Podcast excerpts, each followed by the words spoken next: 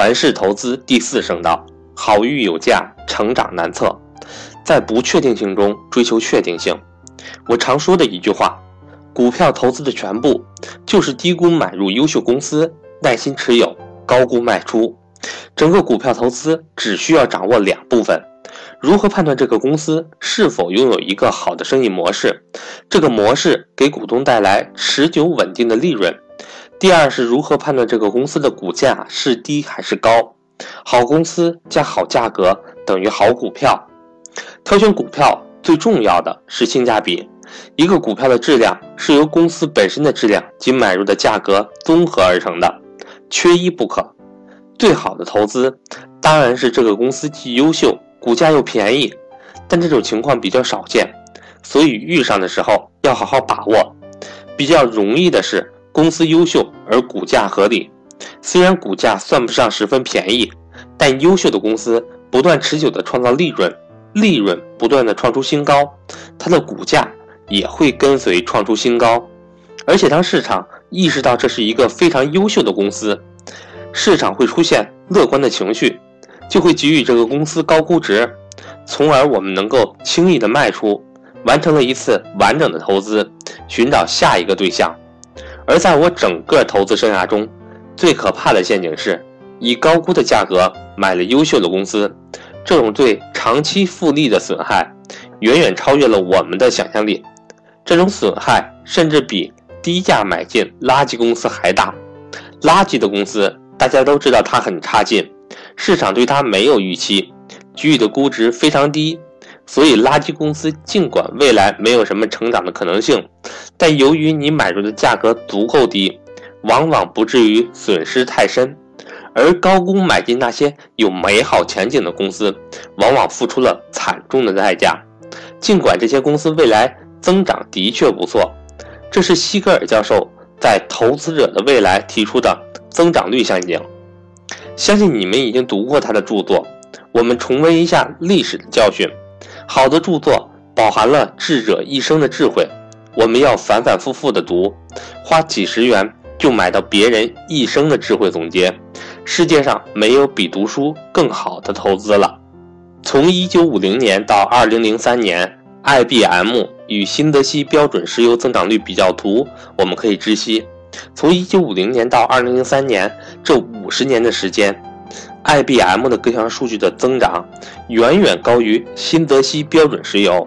IBM 是标准的高科技成长股，新泽西石油是一个没有前景的股票。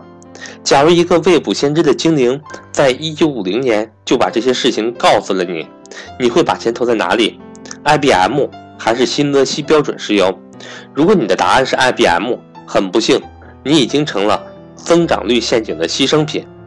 如果在一九五零年将一千美元投资于新泽西标准石油，并将鼓励再投资，二零零三年将增值到一百二十六万美元，而投向 IBM 的一千美元只能增值至九十六点一万美元。五十年后，IBM 投资收益。不如新泽西标准石油的根本原因，就是投资 IBM 时支付估值过高的股价。IBM 当时是标准的白马股，市场普遍看好。这五十年里，IBM 的平均市盈率是二十六点七倍，过高的股价透支了未来的投资收益。这五十年里，新泽西标准石油的平均市盈率是十二点九倍。尽管新泽西标准石油的成长性不如 IBM。但它的股价低，低的足够补偿它成长性不足的缺陷。俗话说：“黄金有价，玉无价。”在价值投资中，这是不适用的。无论一个企业未来看似多么的诱人，多么有成长性，以高估的价格买进都是非常愚蠢的。市场上常常出现一个声音：这个公司将会是下一个苹果公司，下一个可口可乐，下一个沃尔玛。下一个某某某，这种愚蠢的诱导往往包含了一个前提：无论用多高的价格买进，都能赚大钱，愚蠢之极。这种付出过高价格的损失有多大？我们用历史来警醒。我从一九零零年到二零零零年这一百年的美国道琼斯指数说起，希望这百年历史能给读者们启发。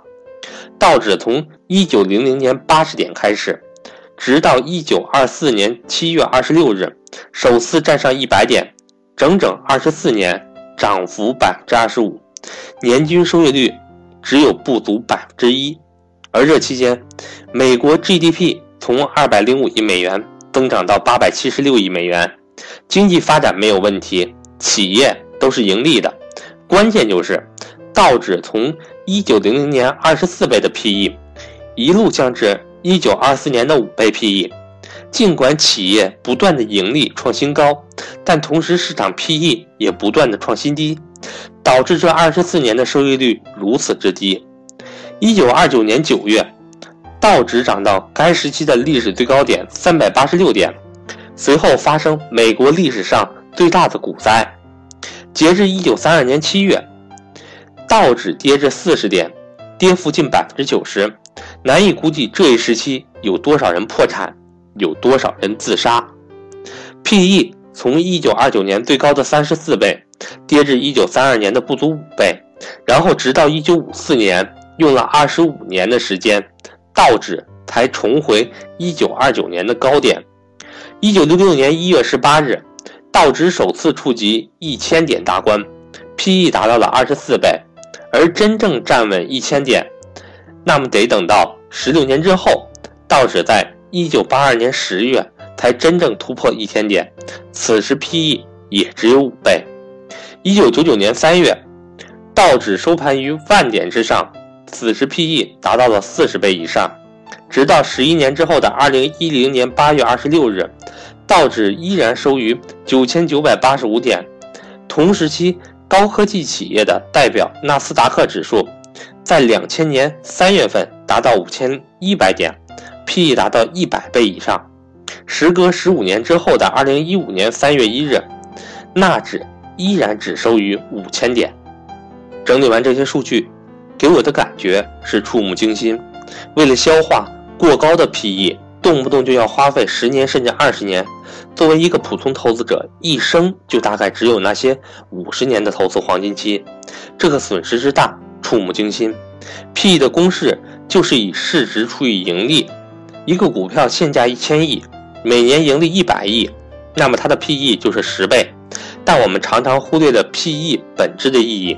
就是一个投资回本的时间，十倍 PE 就是以现价买入，收回投资预计需要花费十年的时间；二十倍 PE 就是以现价买入，收回投资预计需要花费二十年的时间；三十倍 PE 就是以现价买入，收回投资预计需要花费三十年的时间。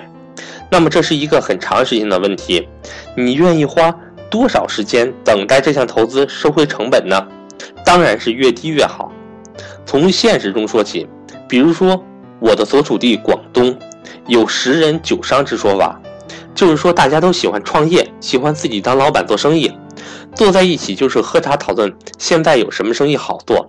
而据我对身边的众多企业观察，这些企业的利润率基本在百分之五左右，也就是这些企业老板他们能够忍受的投资回报期是二十年，二十倍 PE，在低于百分之五的利润。他们便无法忍受，开始选择转型或干脆关闭企业退休。而一些退休的老太太，可以说他们唯一的投资渠道就是银行的定期存储。没有其他的投资渠道的他们，可以忍受只有百分之二的存款利息，投资回报期是五十年，五十倍 PE。而一些有贷款的人，贷款利率高达百分之十。他们选择的投资回报率必须要高于百分之十，所以投资不能高于十倍 PE。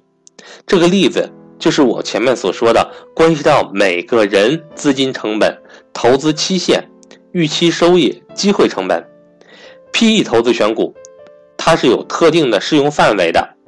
一个股票现价一千亿，每年盈利一百亿，那么它的 PE 就是十倍。但如果这个企业明年只盈利一倍，那么它的 PE 就变成一千倍，这个投资回收期是一千年，这就是我一再强调优秀的稳定企业的重要性。当一个企业盈利不稳定，一切技术数据都变成了屁话。只有企业足够优秀，盈利稳定，估值才有意义。所以我认为更需要关注的是 PE。无论一个企业净资产有多高，但如若这些资产无法产生利润，最终就是垃圾，毫无意义。追求利润的增长才是我们根本的出发点。PB 估值的出发点是资产，PE 估值的出发点是利润。显然，我们投资就是为了追求利润。PE 估值的适用范围更广一些。到底我们应该对 PE 选择一个什么数据呢？是十倍 PE 还是十五倍 PE？老实说，我无法精确地说出这样一个数据。估值永远是模糊而非精确的。估值不是教条主义，不是五倍 PE 就一定能投资，不是二十倍 PE 就一定不能买。否则，我们现在的行情，软件这么方便，直接选择 PEPD 最低的十个股票买入就行了，什么都不用管。这是明显的教条主义，忽视了市场、行业、企业总是一个不断变化的动态过程。但是，作为总的原则，选择低 PE 是大方向正确的。请永远记住，过高 PE 的投资总是会极大的损失我们未来的收益率。写这本书的时候，正好是二零一七年，而在十年前的二零零七年，A 股正在经历史上最大的牛市，上证指数涨到了六千一百多点。现在十年后的今天，上证指数依旧只有三千一百多点，只有当年高峰时的一半。假如在当年高峰买入，现在整整十年，指数点位还在半山腰，十年。整整失去了十年，投资人生能有多少个十年？过高 PE 投资不仅仅是赚的少、赚的慢的问题，更可能损害我们整个五十年的投资人生。要从战略的高度去重视这个问题。我们的整个投资人生，整个复利时间就只有五十年到六十年的时间。过高的估值付出的代价是动不动就十年、二十年。从投资人生的整个高度来看，这样的交易极不划算。